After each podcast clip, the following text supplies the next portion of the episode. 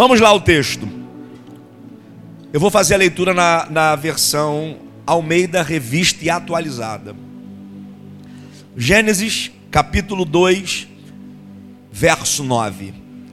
Do solo fez o Senhor Deus brotar toda sorte de árvores, agradáveis à vista e boas para alimento, e também a árvore da vida no meio do jardim, e a árvore do conhecimento do bem e do mal. Vou contar até três, você vai repetir: árvores agradáveis à vista. Vamos lá? Um, dois, três. No sermão de hoje eu vou falar só sobre ela. Tem um código em cada árvore. Mas hoje eu vou revelar só o código da árvore agradável à vista. Uma das ideias mais convincentes em relação à formação da mentalidade é que fatores externos absorvidos pelos sentidos, visão, audição, olfato, tato e paladar, são os responsáveis pela construção de tudo que a gente pensa, de tudo que a gente acredita e de tudo que a gente desfruta. Tudo, exatamente tudo que a gente pensa, que a gente crê e que a gente desfruta está ligada à nossa mentalidade. E a nossa mentalidade se forma por fatores externos. O que a gente vê, o que a gente ouve, o que a gente fala, o paladar que a gente sente, o que a gente apalpa. E aqui, guarde isso aqui, gente. Aqui, nos textos que registram a criação, nós temos uma prova cabal disso. E ainda mais, isso aqui me arrepia. Aqui se inclui o sexto sentido. Que sentido é esse, pastor? É aquele que torna possível ouvir a voz do Criador. Porque o homem está no Éden, ele tem visão, ele tem audição, ele tem olfato, ele tem paladar, ele tem tato, mas ele escuta a voz de Deus. Ele escuta a voz do Criador no espírito. Ele não escuta a voz do Criador no ouvido, ele escuta a voz do Criador no espírito. É um sentido extra. E uma das revelações mais poderosas desse princípio é que a voz de Deus é exatamente a voz de Deus que dá sentido e propósito a tudo que ele criou. Se a gente não recebe de Deus a orientação com relação às coisas e às pessoas que ele criou, a nossa mentalidade se desconfigura. Por exemplo, Gente que não sabe para que o homem foi criado, trata o homem de maneira errada. E aonde está a orientação do relacionamento humano? Na voz de Deus. E o que, que a voz de Deus ensina? Você tem que amar o próximo, respeitá-lo, ajudá-lo. Se você ama o próximo de fato e efetivamente, você nunca vai desejar o mal para ele. Você nunca vai cobiçar o que é dele. Você nunca vai usar palavras para feri-lo se você o ama. É a voz de Deus, guarde isso, que dá sentido e propósito a tudo que ele criou. E o que mais me fascina, olhe para cá, quem está me ouvindo, diga amém. O que mais me fascina e que fica muito evidente na criação do jardim do Éden é que Deus não faz absolutamente nada sem propósito, nada. Tudo que Deus faz tem propósito, até as árvores. Você percebe que ele cria as árvores com propósito? Umas para que o homem desfrute de uma experiência visual, árvores agradáveis à vista. Outras, para que o homem desfrute de uma experiência gastronômica, árvores boas para comer. Outra, para dar limite ao homem. Árvore do conhecimento do bem e do mal, nessa não toca. E outra para dar imortalidade e longevidade ao homem, árvore da vida. Tudo tem um propósito. Tudo que Deus faz tem um propósito. Vamos repetir isso no 3? 1, 2, 3. Olha para o lado e diga para essa pessoa: você foi criado com um propósito.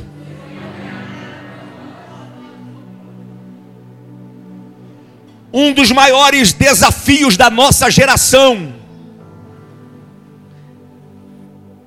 é o indivíduo, Luiz, descobrir seu propósito. Para que, eu nasci?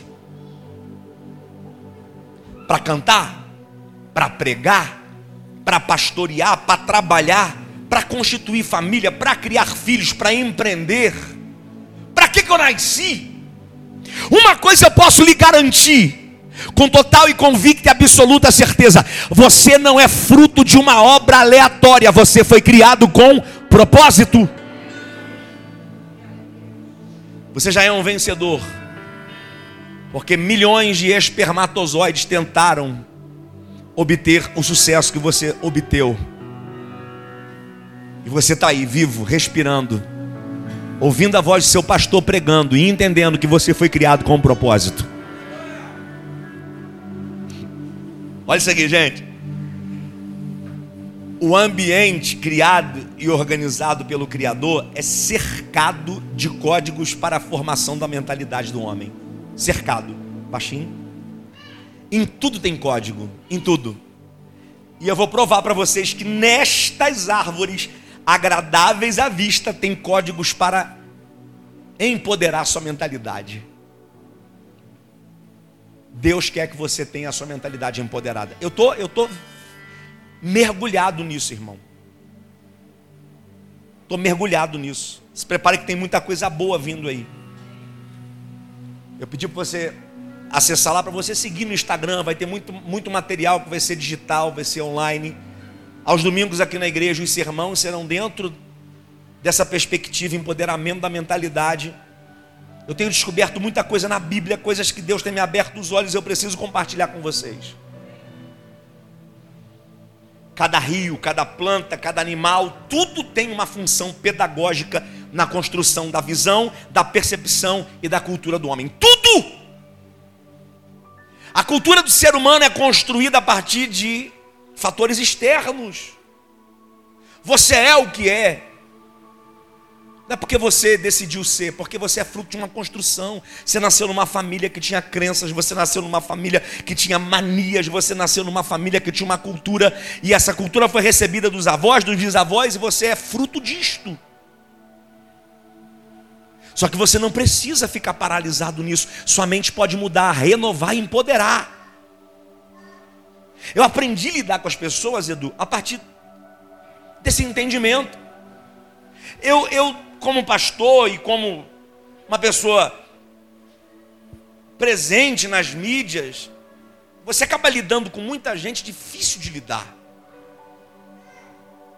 Gente mesquinha, gente com problema na autoimagem, gente com problema na identidade, gente com problema nas crenças. E se você não tem esse entendimento, você trata as pessoas ao nível delas. E às vezes a pessoa é o que é, não é porque decidiu ser, é porque foi construída dessa forma. Foi ensinada, foi treinada para isso. E só uma renovação efetiva da mente pode alterar a mentalidade de uma pessoa. E essa mentalidade só pode ser empoderada. Eu disse isso no sermão de domingo passado, lá no nosso podcast. A mentalidade só pode ser empoderada a partir de uma experiência real com a renovação da mente, a partir da Bíblia, da palavra. Olha isso aqui. No Éden, nós temos um modelo original de mentalidade idealizada por Deus para o homem. É no Éden. Eu amo o Éden. Tem um sermão lá no nosso podcast, uma série de sermãos falando sobre a família original. E tá tudo no Éden, o casamento, relação de irmãos, relação marido e mulher, papel do homem, papel da mulher. Tá tudo no Éden, porque o Éden é o padrão original daquilo que Deus idealizou para a criação. E no Éden nós temos esse modelo de mentalidade original. Olha só o que, que Deus disse. Gênesis capítulo 1, verso 27 e 28. Criou Deus, pois o homem à sua imagem, a imagem de Deus o criou. Homem e mulher os criou. Isso aqui é mentalidade, gente.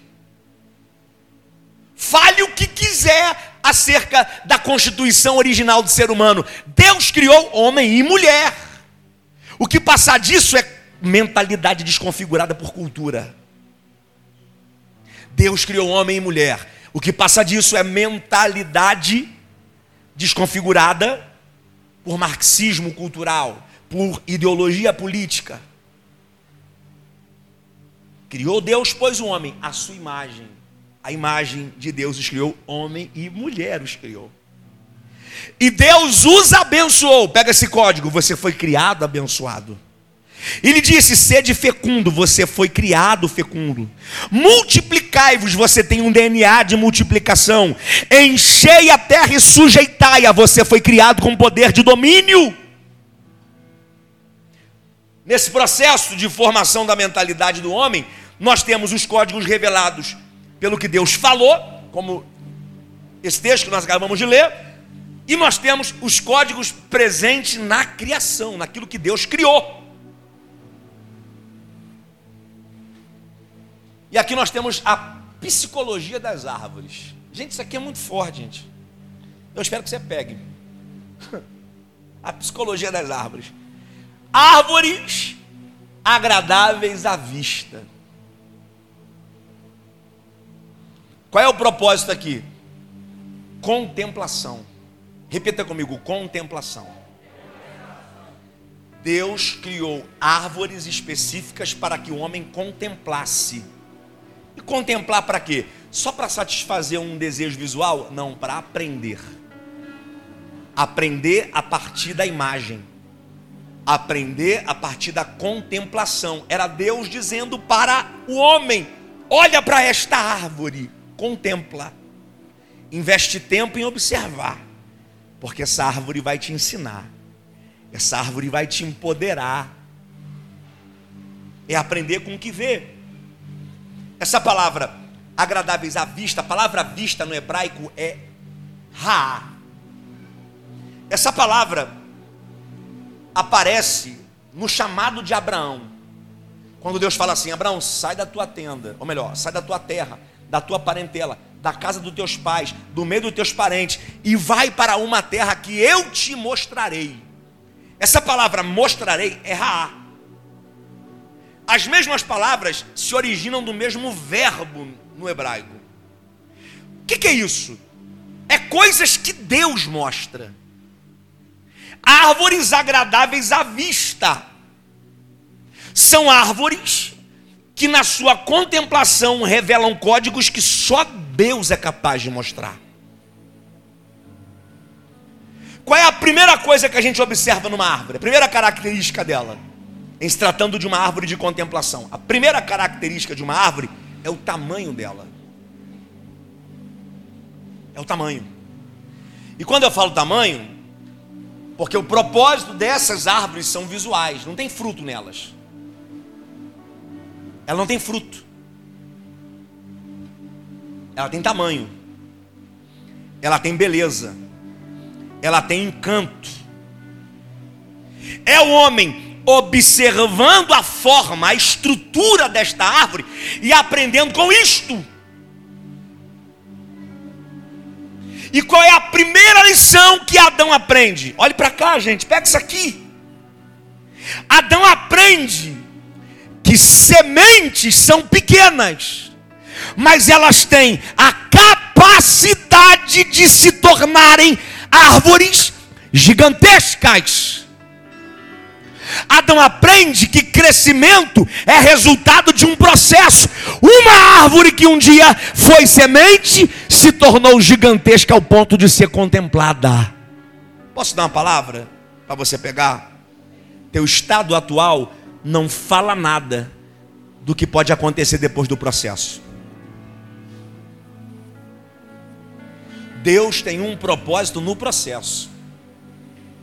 Porque a árvore fica grande a árvore ela fica contemplativa. agradável para quem está vendo, para quem está enxergando, agradável para quem está olhando.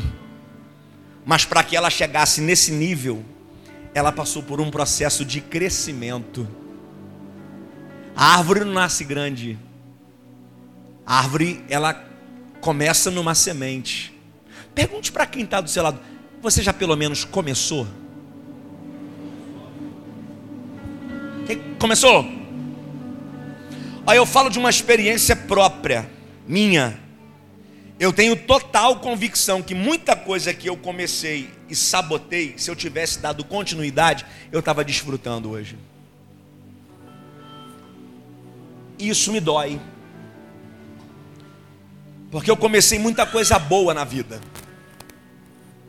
Comecei muita coisa que hoje poderia ser próspera e me dá a oportunidade do desfrute para a família, para a igreja, para os amigos, para as pessoas que me cercam. Só que um dos principais inimigos do crescimento é o processo.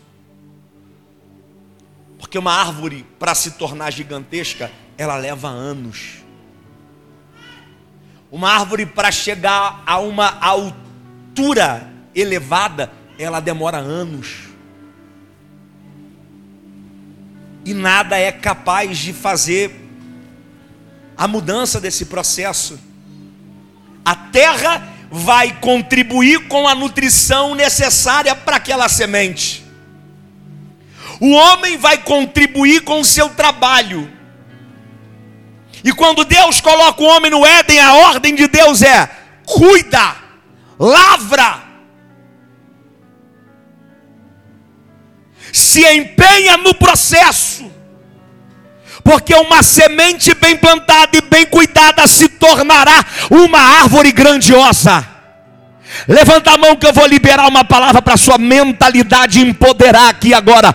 Não desista daquilo que você começou. Seja contínuo. Trabalhe, se esforce, invista tempo, invista energia, vá em frente. Hoje pode ser uma semente que não representa nada, mas eu libero essa palavra debaixo da graça de Deus. Vai crescer, vai se tornar poderosa, vai se tornar relevante quem pega essa palavra, abre a boca para adorar.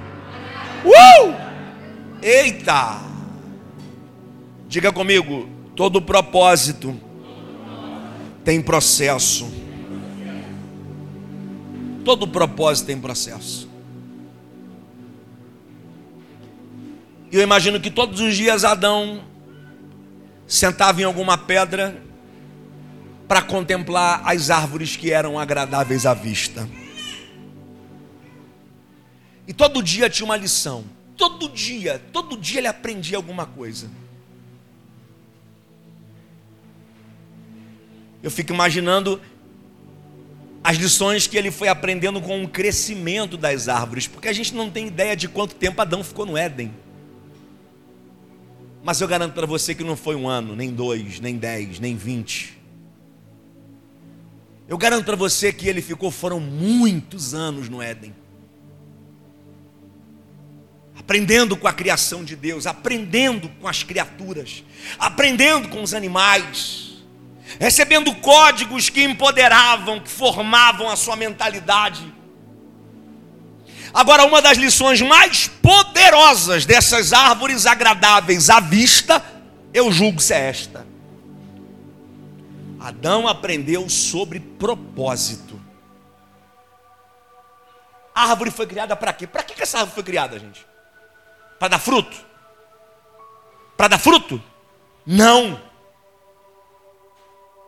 Essa árvore foi criada para dar para o homem experiência visual, para agradar as vistas do homem. Foi para isto que ela foi criada. E para que ela cumprisse o propósito dela, bastava ela ser o que ela foi criada para ser. O problema de muita gente que foi criada para ser agradável à vista é querer ser árvore de conhecimento. É gente que não se definiu. A gente que sofre com um problema na identidade. Sabe onde que você vai fluir? Sabe onde que você vai frutificar? Sabe onde que você vai se realizar naquilo que você foi criado para ser? Você não tem noção do que você carrega aí dentro. Só que a gente vive em uma era que sofre com uma das piores doenças do século, do século, que é a comparação. É a pior doença do século. E o principal fator de transmissão dessa doença são as redes sociais. Que lá todo mundo é melhor que você, lá todo mundo é mais bonito que você, lá todo mundo tem mais dinheiro que você, lá todo mundo fala melhor que você, lá todo mundo faz as melhores fotos, os melhores vídeos, lá todo mundo tem o melhor casamento, tem a melhor empresa, o melhor carro. E aí você, na ânsia de ser igual ao outro, deixa de cumprir o seu propósito e ser quem você nasceu para ser. Você já carrega um DNA poderoso, você nem tem noção. Você não precisa ser igual ao influencer lá da internet. Porque você foi criado para ser imagem e semelhança de Deus. Isso já é suficiente. Você já carrega um DNA poderoso. Você só precisa fazer sabe o quê? Mudar sua mente. Vai para a internet, a internet é legal, mas vai para lá para cumprir seu propósito, para fazer o que Deus mandou você fazer, para cumprir o propósito que Ele te confiou. Já tem muita gente falando de assuntos aí que estão. Já ninguém aguenta mais ouvir, e de repente você recebeu a graça para falar de um assunto que ninguém fala, para ajudar gente que não é ajudado, para estender a mão para gente que não tem ajuda. gente que não tem informação, gente que não tem acesso, e quem sabe está na tua mente, quem sabe está em você, a ajuda que muita gente está precisando. Que a grande verdade, a grande verdade, é que o maior propósito do homem é servir o outro, é ajudar o outro é ter soluções para o outro. O maior propósito do homem. E não tem coisa mais gratificante do que servir. Nada mais gratificante do que servir o outro. Do que poder ser uma bênção para o outro. Eu não sei se você já teve essa experiência de aconselhar alguém e você vê esse camarada voando você aconselha alguém e você vê essa pessoa melhorando. Você aconselha alguém e você vê essa pessoa mudando a mente, mudando a vida. Não é bom? Uma das coisas que mais me fascina no pastorado é isso. Eu vejo aqui quanta gente que chegou aqui e hoje está melhor, cresceu, empoderou, aprendeu, entendeu o propósito e agora quer cumpri-lo. Isso é o que mais me fascina na vida pastoral poder servir ao outro, mentorear, aconselhar, ajudar, dar uma palavra. Pregar para mim aqui o sermão de domingo não é vaidade, é propósito. Cada palavra que sai desse altar vai carregada de uma expectativa. E o meu desejo como pastor é que você ouça, considere e pratique. Para que você viva os princípios que são estabelecidos. Porque princípios não praticados são só informações. Não muda a vida de ninguém. Não muda a mente de ninguém. Não empodera a mentalidade de ninguém. Você vai se tornar uma pessoa melhor, uma pessoa diferente, uma pessoa mais capaz, mais relevante quando você passar a praticar. Tudo que Deus cria só encontra valor quando os seus princípios são obedecidos. Está tudo na Bíblia, gente. Para a gente ter uma vida próspera, abundante, uma vida efetiva, relevante, para a gente ter uma vida que vale a pena, é só cumprir propósitos, é só obedecer princípios. Tem gente que fala assim, pastor, ainda bem que a gente não está mais na era da lei porque cumprir a lei era impossível. Eu vou te falar que a era da graça é mais difícil. Porque na lei, irmão, você possui uma mulher que não era sua, era adultério. Na graça, você olhar com mal intenção já é adultério. Na lei, esfaquear, degolar, matar alguém era pecado, era homicídio. Na graça, falar mal de alguém é homicídio. Julgar alguém é homicídio.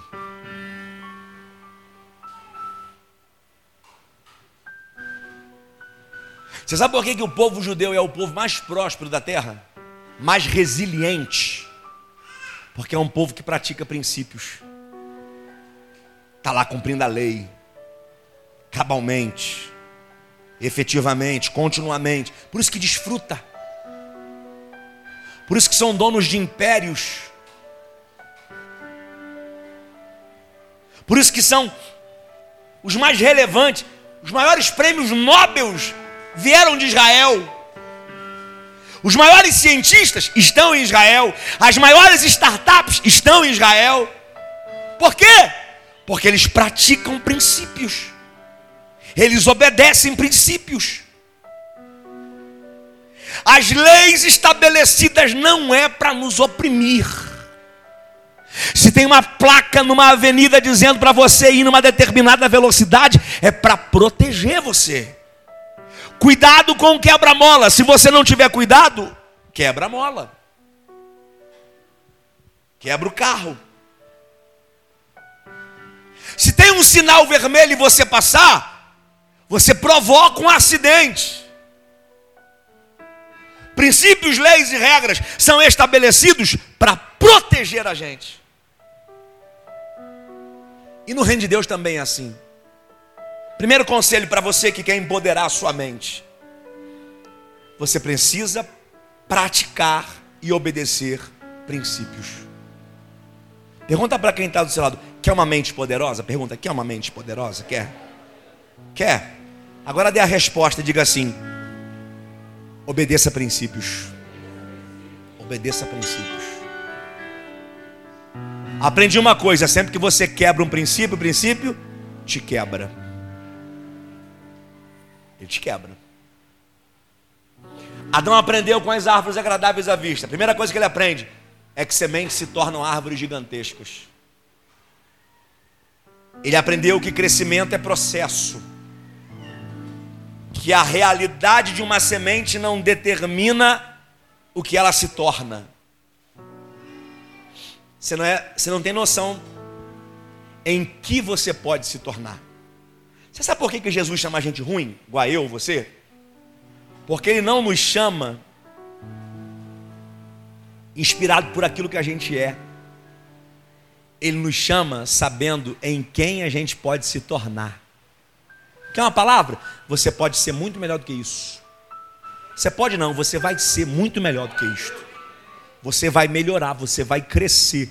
É só um processo que está trabalhando e cooperando para estruturar você para aquilo que Deus tem preparado para a sua vida. Quem pega essa palavra, pelo amor de Deus? Adão aprende sobre processos e Adão aprende sobre propósito. Se ela foi criada para ser agradável à vista, ela não pode querer ser a árvore boa para a comida.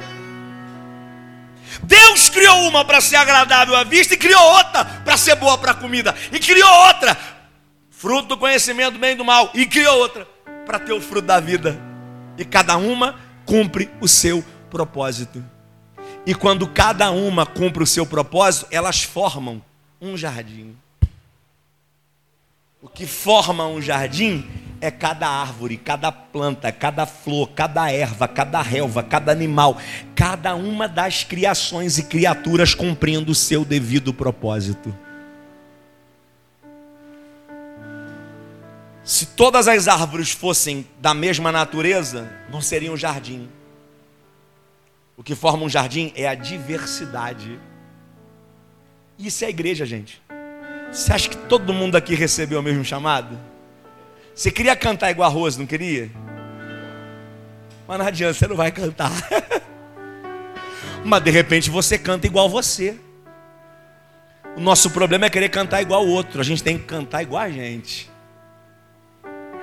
Você é tão especial, tão único, que todas as células do seu corpo, tudo que compõe o seu tecido, a sua pele, é única. Você tem uma. Como é que é o nome? Uma impressão digital única. Você tem uma dimensão do globo ocular única. A dimensão da sua íris é única. Seu corpo é único. Sua mente é única. Tudo o que você precisa é empoderar a sua mentalidade, viver o seu propósito e cumprir exatamente aquilo que você nasceu para fazer. Você recebe essa palavra? Você pode aplaudir a Jesus bem forte.